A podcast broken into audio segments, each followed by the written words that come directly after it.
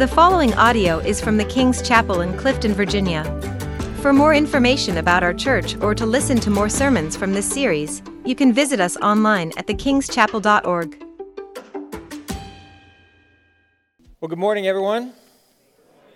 It's a big day uh, here at the church, big weekend. Uh, we know, we heard during the announcements, VBS is starting this week, where over 100 children will come into this church to learn about Jesus in a, a, as the church is transformed into essentially a giant space station where they're going to learn about the light and love of Jesus. It's also Father's Day, as you've been made well aware of. And, uh, but that is not going to necessarily be the topic of our sermon this morning. You can see up here I have a whiteboard.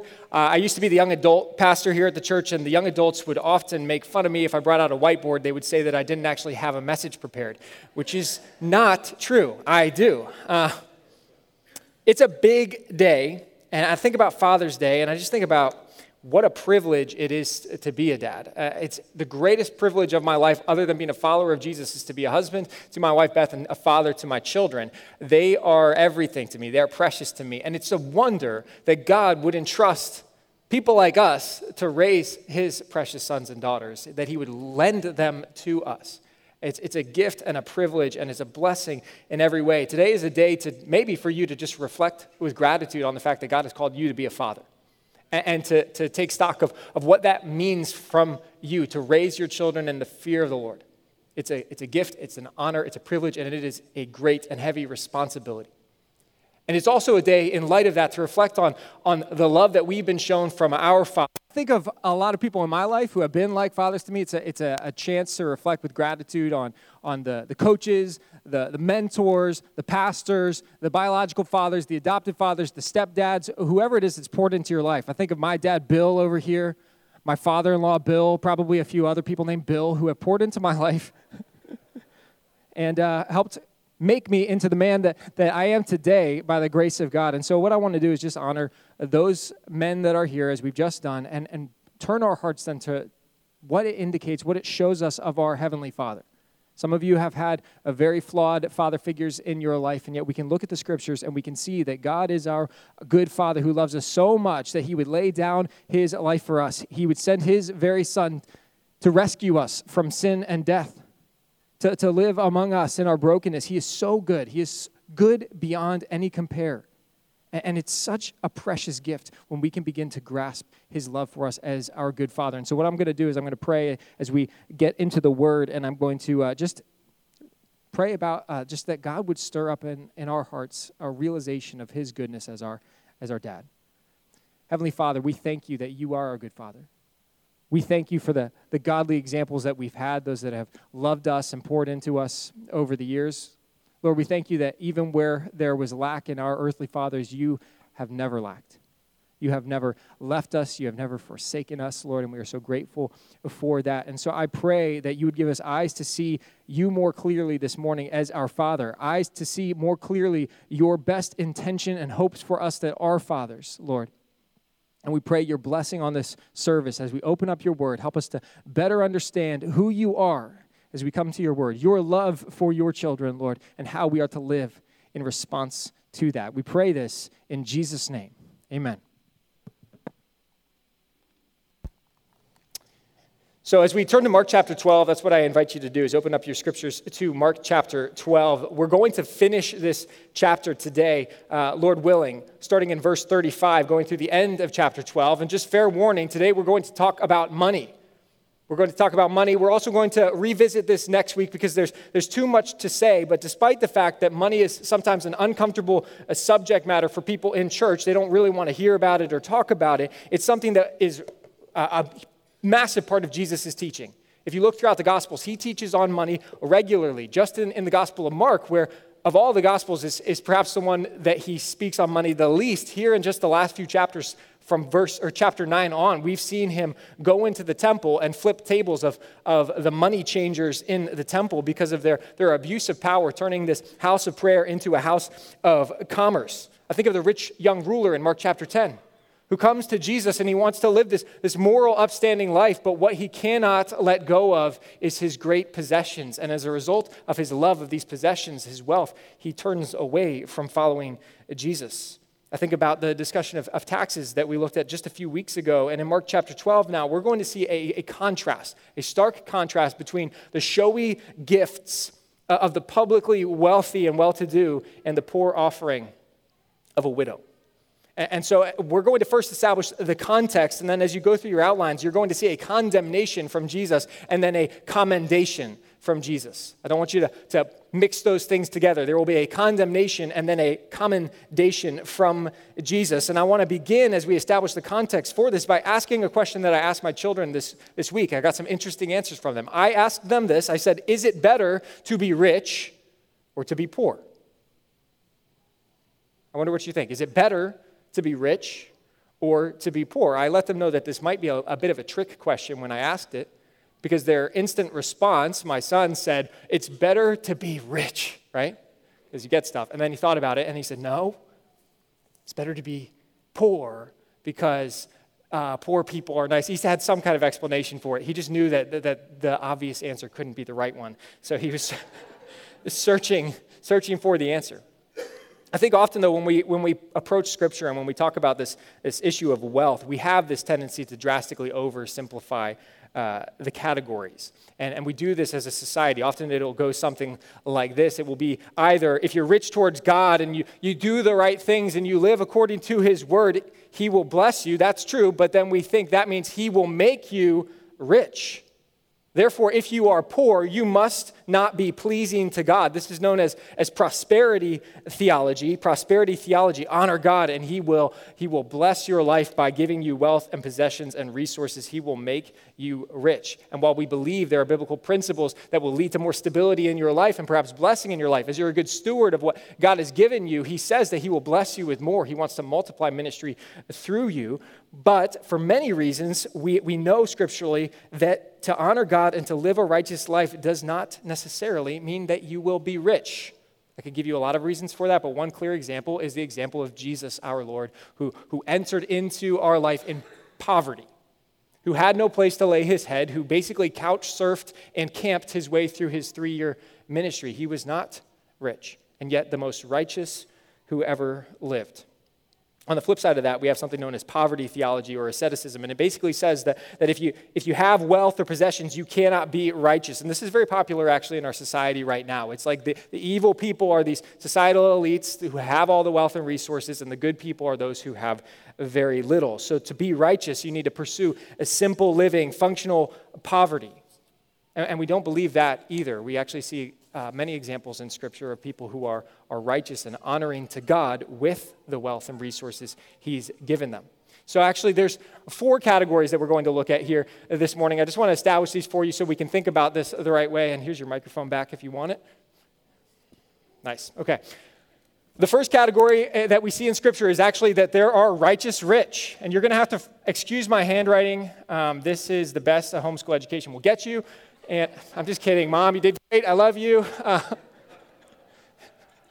just have bad handwriting. Okay righteous rich. We see uh, many examples of this in Scripture. We see some people that at least start out this way, and then there's a tendency for, for some to go off track. But these are people that obtain wealth through righteous means. They honor God with their money, they invest wisely, and God blesses them with, with even more. They work hard, and they use their riches righteously to fund the mission and ministry of God. And we have many in this area, we have many even in this, this church. Who, who righteously use the resources God has given them to bless others and to multiply ministry. We also have the unrighteous rich. I'm going to do these a little out of order here. The unrighteous rich over here, and you can write them in whatever order you want because this isn't really intended to be a hierarchy, but the unrighteous rich uh, are those that gather money in unrighteous ways by ripping people off, by, by cheating others, by keeping their wealth and their resources all to themselves and wasting their money on frivolous living or living selfishly. And Jesus points to examples of this often in his teaching and in, in, in his Proverbs. He points to people who are rich fools, who don't know that tomorrow is not promised, and who hoard up resources for themselves at the expense of others. We also see the righteous poor in Scripture. Righteous poor. And I know many people like this. I've known people like this in my life, and they're just amazing. Because though they have very little, they will determine to use whatever they have to bless others. These are people that work hard, that are honest in their work, uh, that just don't have much. whether it's based on the circumstances they were born in or, or the, the country they live in or the opportunities that are available to them, they, they don't have much, and yet they are massively generous and righteous with even the little they have. And they righteously steward their resources for the glory of God. I think in, in 2 Corinthians of the church in Macedonia that's like this. They are impoverished. And yet, when they hear that the Christians in Jerusalem are suffering from famine, they gather together uh, uh, from their resources help for the church in Jerusalem, the much wealthier church in Jerusalem, and they send resources to help. These Macedonian Christians were righteous and yet poor. And then lastly, there's the unrighteous poor. You all could see that coming, that you knew that's where this was going. There's the unrighteous poor, and these are those that will not work hard, that pursue their means through dishonesty, and uh, they don't invest, they don't provide, they don't uh, provide for their family, they chase pleasures, they make unwise, unrighteous decisions, and as a result, often they are poor. And these are people that say, if I was rich, or when I win the lottery, then I will be generous. And the truth is, well, you won't. Scripture is clear that if you are unfaithful with little, we can bank on you being unfaithful with much. If you are faithful with little, God says you will be faithful with much. And so Jesus though, we look at this, and, and I said I had a hesitation to even put this on a board because we look at this, and, and then I would ask you, which one of these do you want to be? And most of us would say, well, this one seems like the best option. Like if I can. If I can be rich and also righteous, I want to do that. But actually, Jesus will often warn that this is difficult. This is difficult to live this life out because of the, the tension and the, uh, the trouble that sometimes comes from riches. And then there's also this category, righteous poor. We, we shouldn't necessarily just be attracted to that. We see both in our Lord Jesus Christ. He was righteous and rich. He, he lived in, in heaven, enthroned above, the King of kings, the Lord of lords. And at the same time, he came to us to be poor and to live among us, to leave his home. Yet, in both contexts, what is important and what is the concern of our Lord and the concern of Scripture is that he was righteous. So that's the question for us. Whether you have plenty or little, are you a, a righteous steward of what God has given you? When I say steward, that simply means to manage. And some of us are eager to be generous. I'm going to ask a question that, that we, well, I'll just ask it. How many of you want to be generous? Yeah, we all want to be generous, but some of us struggle to be generous um, in, in some cases because we are, are simply not good managers of the resources that we have. And so we find ourselves with not enough month at the end of the money. We find ourselves uh, somehow being able to prioritize a bunch of other things, but lacking any, any leverage, any ability to be generous with what we have. And, and yet, I think that God has wisdom to give us so that we might more effectively steward His resources, to be effective stewards of His resources. We have uh, something we offered uh, last week to you as a church Financial Peace University. And I would just encourage you if you if you want to be part of that, there's still time. We're going to take a, a week off from it uh, for VBS week, and then the following week we will offer a catch-up class for anyone who didn't get the opportunity to sign up. But what FPU is all about is it's about how to use uh, God and Granny's wisdom for uh, financial planning and, and how to be someone who is a wise steward of God's resources in your life. I went through this when I first got married, um, just over a decade ago, with my wife and we didn't follow everything perfectly. It's very difficult to be, to be disciplined all the time. But we got married and we had uh, a whole lot of debt $100,000 of debt from private school education and grad school and a car and all this kind of stuff. We had a whole lot of love, and we, we determined that we had to do something about our, our situation. And so we sought to honor God by giving first to his church and to his mission and, then by learning how we could be effective stewards. And so we took this class, and we took this class with, with some others here in the church, and it made a big difference in our lives. And so this class, it typically costs $120. The church has bought it for you for free, for every single person in here. If you want to be a part of it, it is free. And so I would just, I would implore you to, if you need to learn skills to become a wise steward of the resources God has given you, that's a great place to start. Come talk to me after the service. So, this is kind of the, the context, at, at least these are the categories. And, and let me uh, look now at the chapter here to establish what's going on in this particular passage, starting in, let's see, verse, let's start in verse 35. We'll have to go back a little bit before we, we get to the discussion of the widow's offering. But Jesus here, in this part of his ministry, he has gone to Jerusalem. This is the last week of his teaching. He's looking forward to uh, the cross, anxiously looking forward to the cross that awaits him on Friday But in the midst of that, as he stays out of town, outside of town in Bethany with his friends, each day he is eager to go day after day into the temple, into his father's house to teach them and to often dispute with those who are opposed to him. So he's there in the open air of the temple courts.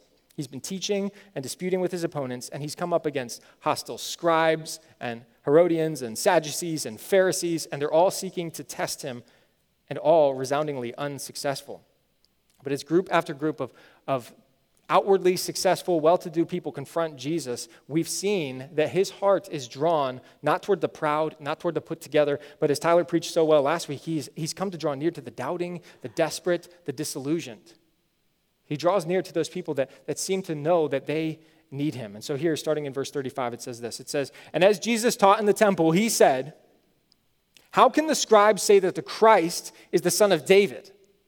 Today, in this teaching, he's going to be going after the scribes a bit. He says, How can they say that, that the Christ is the son of David? David himself, in the Holy Spirit, declared, The Lord said to my Lord, Sit at my right hand until I put your enemies under your feet.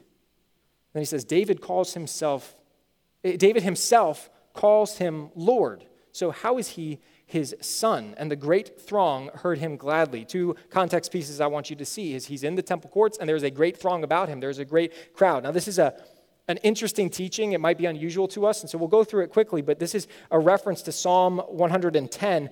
And basically, the scribes, they had this favorite term for the coming Messiah, the son of David.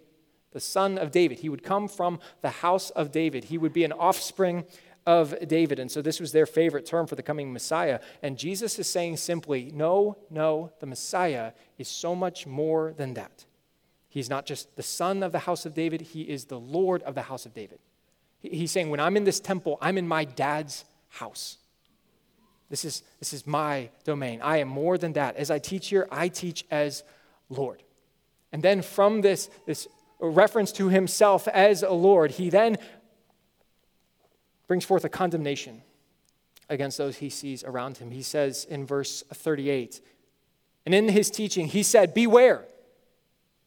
Beware of the scribes who like to walk around in long robes and like greetings in the marketplaces and have the best seats in the synagogues and the places of honor at feasts, who devour widows' houses and for a pretense make long prayers.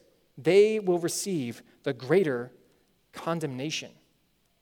He's not holding back, is he, when he begins to teach about these scribes? You can feel the sting in this. You can feel the call out. And it, it, can be so tempting for any of us to desire places of, of honor and recognition and outward signs of material wealth and success. And, you know, I, I went to, I did some of my seminary down in Dallas, Texas. And one of the, the greatest indicators of some of the preachers down there's success is the size of their sanctuary and whether they have people in their church who will give them Cowboys tickets. That's like a big deal to them. This passage has got a sting. Those who desire the places of honor at feasts, the best seats in the synagogue, those who walk around with these scribes would wear, the scribes were the experts in the law. They would make decisions on the law. They, they would have day jobs, but then they would be these esteemed uh, characters in society, and they wanted people to know it. So they'd wear these white flowing robes with tassels on the end. They'd make a big show and a big scene wherever they went, and they loved when people would greet them and say, Hello, Mr. Scribe, how are you today? Wow, I'm so glad you're my scribe. That kind of thing. They just loved that. But can we be honest? We all kind of like that. I mean, some of you are super introverted, maybe you don't, but, but many of us, we love to be loved, to be recognized, to, to be esteemed, for other people to think well of us, to, for other people to look at us and, and think, well, there goes a success. And yet, with all this public piety, with all this externalism, all directed at, at growing their status and their glory, Jesus says that they are neglecting the most oppressed and vulnerable. In some cases, they, they even, these scribes would create laws that would disadvantage the poor. He says these people, their public prayers are just pretense. It's a show. He says they devour widows' houses. These people eat houses. It's quite a striking picture. The very people who uh, actually ought to be responsible for protecting the poor and the marginalized and the oppressed, to protect widows, according to the law of God, through, through their execution of the laws and through their interpretation of the laws, what they've done is they've actually disadvantaged the helpless and they've grown their own fattened real estate portfolios through the houses of widows. And so this is a harsh description. And in this harsh description from Jesus of these scribes, we see some characteristics of them. He's calling out their pride. He's calling out their hypocrisy and he's calling out their greed. The difficult thing about hypocrisy and pride and greed are these are characteristics that, that almost nobody can see in themselves. These are difficult to see in ourselves. We, we as Americans, by and large, we suffer from these things, don't we? Historic, historically and globally, we are a country of great resource. We have wealth like the world has rarely seen. So if, if Jesus is calling us to beware of, of those that have status and wealth, if he's calling them out for their covetousness and their greed and their pride, we who are rich, that should give us pause. He says, Beware. Beware. Beware the draw of pride. Beware a hypocritical lifestyle. Beware wealth built at the expense of others. Now, greed is not something we, we talk about much. Maybe not at all. I think, uh, though, we can make a pretty compelling case that greed and covetousness are among the prevailing sins of American society. I wonder how many of you think that our, our society, our culture, has a bit of a greed issue? Anyone think that? Uh, does anyone know anyone who might have a greed problem? Um, as Milton says, I'm not talking about you. Maybe you know somebody, right? Yeah, but the, the tricky part about this is, is that we know this is all around us. We see people all around us that are unrelentingly uh, convinced that what they have is not enough. And so we're all pursuing uh, more and more and more, more success, more accolades. Look at me if we've, if we've gotten it. Look at me. Look at my success. And if you want this too, follow my system. Just send me some money and I'll teach you how to do it yourself. And we're constantly bombarded with this notion that we don't measure up, that, but we could. And we, we believe it. We're just one new device, one new car, one new house, one new Instagram follower away from contentment, but, but we're not. It's a lie, it's, it's a house of cards. And yet, this is such an insidious struggle for us, this, this, this greed that we deal with. Because I'll tell you, and, and i am echoing another pastor who said the same thing, but I've been in many um, meetings where people will come to me and they'll talk to me about their struggles. And they'll say, I'm struggling with, with lust and pornography, or I'm struggling with drink, or I'm struggling with uh, even pride or anger or, or these kinds of things. I have never had someone come to me and say, Mark, I need to talk. I'm really having a struggle with greed. Never, not once. And yet we all just raised our hand and said our society has a greed issue. And, and we all just kind of nodded our heads yeah, we know someone who might struggle with, with that. And yet I've never heard a confession of greed. I think that's why Jesus is saying, beware. Beware this kind of life. Pay attention, not just to the others around you, but, but look for these, uh, these characteristics in yourself because no one seems to think it's true of them. And yet, this is such a, a, a tempting idol such a tempting idol. And what an idol is, it's not just this little gold statue that Indiana Jones steals or anything like that. It, it's idolatry is when we put things in the place of God in our hearts. It's when we take good things and they become God things. They become the most important things to us. And he's saying, beware. Beware. Other things are obvious. You know, he, he, he doesn't say, uh, watch out, beware that you um, become an adulterer. Why? Because when you, you're in bed with your neighbor, you kind of know it, right? But greed and covetousness, they can sneak in undetected and blind us. And so he says, Beware of the way that the scribes are. When, uh, when we reflect on this, uh, Tim Keller in Counterfeit Gods, he discusses uh, these tendencies in our heart and he distinguishes between surface idols and deep idols. Things like wealth and possessions and money, they often show up as, as objects of our idolatry in our lives, but the reality is there's often something deeper going on in our hearts deeper idols like, I just want to be loved by my dad. I just want power. I just want approval. I just want security. And, and, and none of those things are, are bad inherently, but we attempt to satisfy these deep longings of our heart by putting things in the improper place and improper order.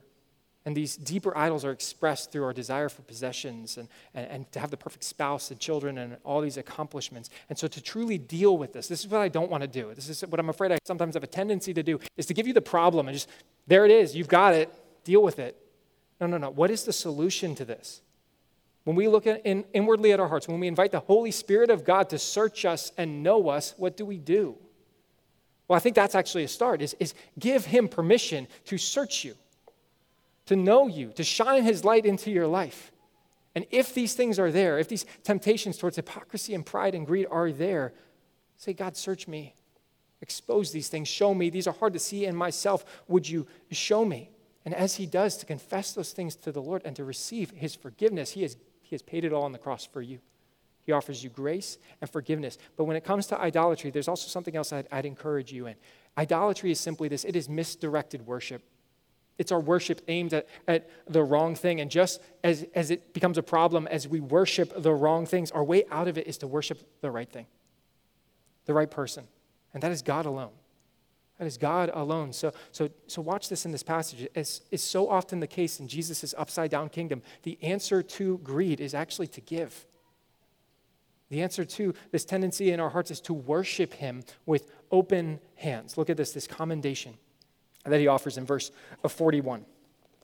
It says, And he sat down opposite the treasury and watched the people putting money into the offering box. So, so Jesus, very human, just like someone does at a shopping mall, they go and they find a quiet place to sit in the shade. He's been working, he's been teaching, and so he does something. He walks over to the shaded area in the court of the women, this, this portion of the temple the inner temple complex in which women were able to enter.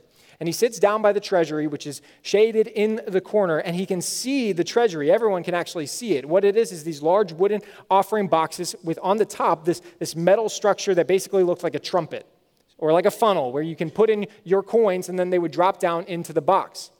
Now, now these, these funnel structures, they didn't have cash, they didn't have online giving, they didn't have text to give or crypto or any of that stuff. They simply had coins. And so when you drop coins into a metal basin like this, into a, a trumpet, you have the, the power, the opportunity to make some noise, don't you? And so Jesus is sitting there and he pulls his disciples to him to show them something and, and give them perhaps his most famous and stirring teaching on how to handle our money and what trust and generosity actually look like. I want you to notice first that he takes them aside to show this to them. It's as if though there's crowds listening in, there are his close followers who are directly listening to him. And he points out many rich people put in large sums. So you can picture this. Just picture someone in, in long flowing robes walking in with a big bag of coins and slowly dropping them in ding, ding, ding, ding, relishing the loud jingling that indicates to everyone else that you are a, a heavy hitter, you are a big giver. And everyone's impressed. Now, notice Jesus. He doesn't actually condemn their generosity in this, in this case. He doesn't say, now, they shouldn't do that. Why are they giving? It, uh, big gifts from, from wealthy people are, are a blessing to that temple, I am sure. But rather, watch what he does. He commends the meager generosity of someone else. Verse 42, it says, And a poor widow came and put in two small copper coins, which make a penny. One cent, two little coins that are worth one cent. After all the showmanship of these, these wealthy donors, Jesus continues to observe and he sees this poor widow approaching and he says to his disciples, Come here, look at this. Look at this. Watch. And she places in this minuscule offering that would make in the, in the, the, the crowds that were around the temple not a sound as she drops in these two coins. Pennies compared to gifts worth thousands of times more. Yet listen to what he says in verse 43. He called his disciples to him and he said, Truly, I say to you, this poor widow has put in more than all those who are contributing to the offering box. For they all contributed out of their abundance. But she, out of her poverty, has put in everything she had, all she had to live on. Uh, this is a, a, woman in a desperate state. This is a woman, as, as Jesus has just described, in, in, in, a society in which the law was supposed to protect widows who had very little uh, protection in this day and age. He, he looks around, and those religious leaders are the ones that are, are acting out the oppression of these widows. And yet, here she is in that context, unrelenting in her faithfulness towards God, her trust in God, so much so that she drops in her last pennies to give them to God. It's wondrous trust. Now, I don't want you to think that she's just going to leave the temple and that's it. She's going to go and find a corner somewhere where she's going to starve and die. Most people in that era, just as the poor do now, they, would spend yesterday's money, whatever they had earned, uh, from begging or selling or working to buy bread for today. And what Jesus is pointing out is that her money for her bread for today is what she is putting in. Jesus teaches his disciples to pray for, for daily bread. He's teaching them to pray, Lord, give us enough for today, and that will be enough. We trust you. And he points to her and he's, he's saying to them, This is how this woman lives day after day. She's not sure if she'll have enough for the next meal. She's not sure if today is going to be a day of, of unplanned fasting. But what Jesus commends in her is this simple, beautiful trust. That as she gives to God, she can rely on Him and on His provision. I, I, I, can tell you that, that she has lived this. She has seen His hand. This is the evidence of someone who has seen the faithfulness of God on the darkest and worst of days, where He has shown Himself as the husband to the widow. He's taking care of her needs. And the contrast here is, is, so clear. The lesson inherent in this is crystal clear. Jesus will often uh, give a, a, lesson, and the disciples are left to wonder, but here he tells them exactly what's going on. He says, She gave more than anyone else because she gave out of her poverty, while others gave out of their excesses. He says, uh, The rich are giving from the excess of their riches. They're, they're giving the, the interest that they've been earning or the appreciation of their assets, and that's good. And it makes a big noise. But this woman, she put in all that she has. And so I just want to pull out three uh, brief lessons from this as this woman puts in all she has. The first is this true generosity in Scripture is not measured by portion, but by proportion. Not by portion, but by proportion. That means it's, it's more about the, the percentage than it is about the amount. Another way of saying this is it's not measured by how much is given, but what is left. For this woman, she gives and she has nothing left other than a simple trust that her provider will come through. True generosity is measured by portion, not by proportion. Secondly, true generosity is measured not by size, but by sacrifice. Not by size, but by sacrifice. This gift cost her a lot. And I think sometimes when we think about our, our wealth and our resources, I have this tendency too. It's, it's, Lord, if I had to give up my car for the sake of your kingdom, or, or my house or you know some t-shirt i like would i do that and it's hard i mean it, it sounds pathetic but that's hard is there a sacrifice in our giving eh, the lord delights in our cheerful giving we'll talk about this more, more next week but true generosity is not measured by size, but by sacrifice in the eyes of Jesus. And he looks upon this woman and he commends her for her sacrifice. Thirdly, true generosity is not so that we can be seen by others, but it is in the sight of God. This woman's gift doesn't get seen or recognized by the crowds, but, but think about this. The King of Kings is sitting there in the corner and he sees it. He sees it and he commends her trusting faith. She is immortalized in, in Scripture for us. How good is that? Like, I, I know that maybe you want your generosity to be seen on some level, for people to know that, that you do something with your resources. And, and yet, here's what we can do we can delight ourselves in knowing that our Father sees us that he sees and he, he cares and he notices. Perhaps some of you have experienced this over the years, but, but this has been a relatively new for, experience for me as a father on uh, Father's Day. Now my children are old enough where they are in on the planning for Father's Day, and it's a wonderful thing. But what it means ultimately is that they will, because they have no resources of their own, they don't have any money, they will take from my material resources, my money, in order to buy gifts for me. Now, I, I thought this was kind of a funny picture of what our relationship with God is like. Not that I'm anything like God, but as children of God, He's given us everything. And, when we, we honor Him with our wealth and our work and our worship, we do that solely out of the strength and provision that He has supplied. It's all His. We brought nothing into this world. We possess nothing except that which He has made and provided. And I think we all desire to be generous. You all raised your hands and, and told me that. But what I found is that generous people, those that are, are truly sacrificially generous, like this widow, is that they seem to have come to this profound revelation that all that they possess belongs to God, that it's all His. And, and anything they've been given has been given to them to be stewarded for His glory. Those that are, are truly generous, like this widow, they know that their home belongs to God their clothes belong to God. The very breath in their lungs is a gift from God. Their food belongs to God. Their, their, their, vehicle, their transportation belongs to God. Everything you have belongs to Him because He created it and has gifted it to you to use for His kingdom and His glory. We are not owners, we are stewards. And if it all belongs to God, we are blessed, we are privileged to be able to use some of it for His glory, to steward it.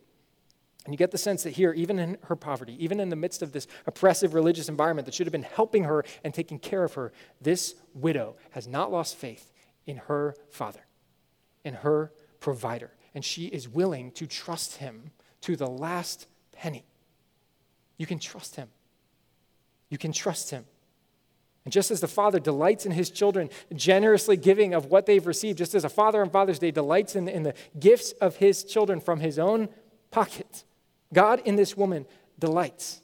And he delights in us as in joyful response to him, we give.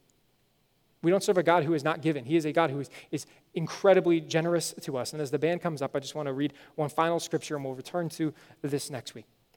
God has given us everything. He has given us his very son. 2 Corinthians 8 9 says it this way He's, it says, For you know the grace of our Lord Jesus Christ, that though he was rich, yet for your sake he became poor, so that you by his poverty might become rich. Let's go to him in, in prayer right now. Oh, gracious Heavenly Father, our dad, our creator, our provider, Lord, you are so, so good. And I thank you for the, the example of this trusting widow who was willing to put in her last coin because she knows you. And Lord, she has never seen you fail. Lord, I pray that we would have hearts like that that we would have a desire to give, not out of compulsion, not out of, uh, of any kind of duty or obligation, but out of the joy of being your children and being able to participate as stewards in your kingdom work. Lord, let us be a generous church. Let us be a generous people, Lord. If there's anyone here who, who struggles with this, who, who has uh, the chains of, of greed and, and prestige and, and all these things upon them, Lord, I pray for freedom this morning. I pray for a freedom that, that is, is achieved as we worship you alone, as we put you in your proper place as King of our lives, as Lord of our lives. Lord, we have nothing that didn't come from your hand, and so we honor you with it today. We give you the glory, Lord. Shine your light in. Expose those dark places, Lord. We want to be clean. We want to be pure. We want to be like this widow who knows the loving hand of our Father. Lord, we trust you and we glorify you and we thank you that when we had no hope, you, though you were rich, yet for our sake you became poor, so that by our poverty we, we might become rich, we might receive salvation. Lord, we thank you and we glorify you in Jesus' name. Amen. Right now, we're going to respond to the Word of God. There's going to be some teams over there that will pray with you and for you, and they can also pray for you after the service. But this is my invitation to you. God, are you speaking to me today? Is there anything you want me to do in response to this message? To tell him, Lord, I'm yours, I will do it. And then when you're ready, to stand and worship our King.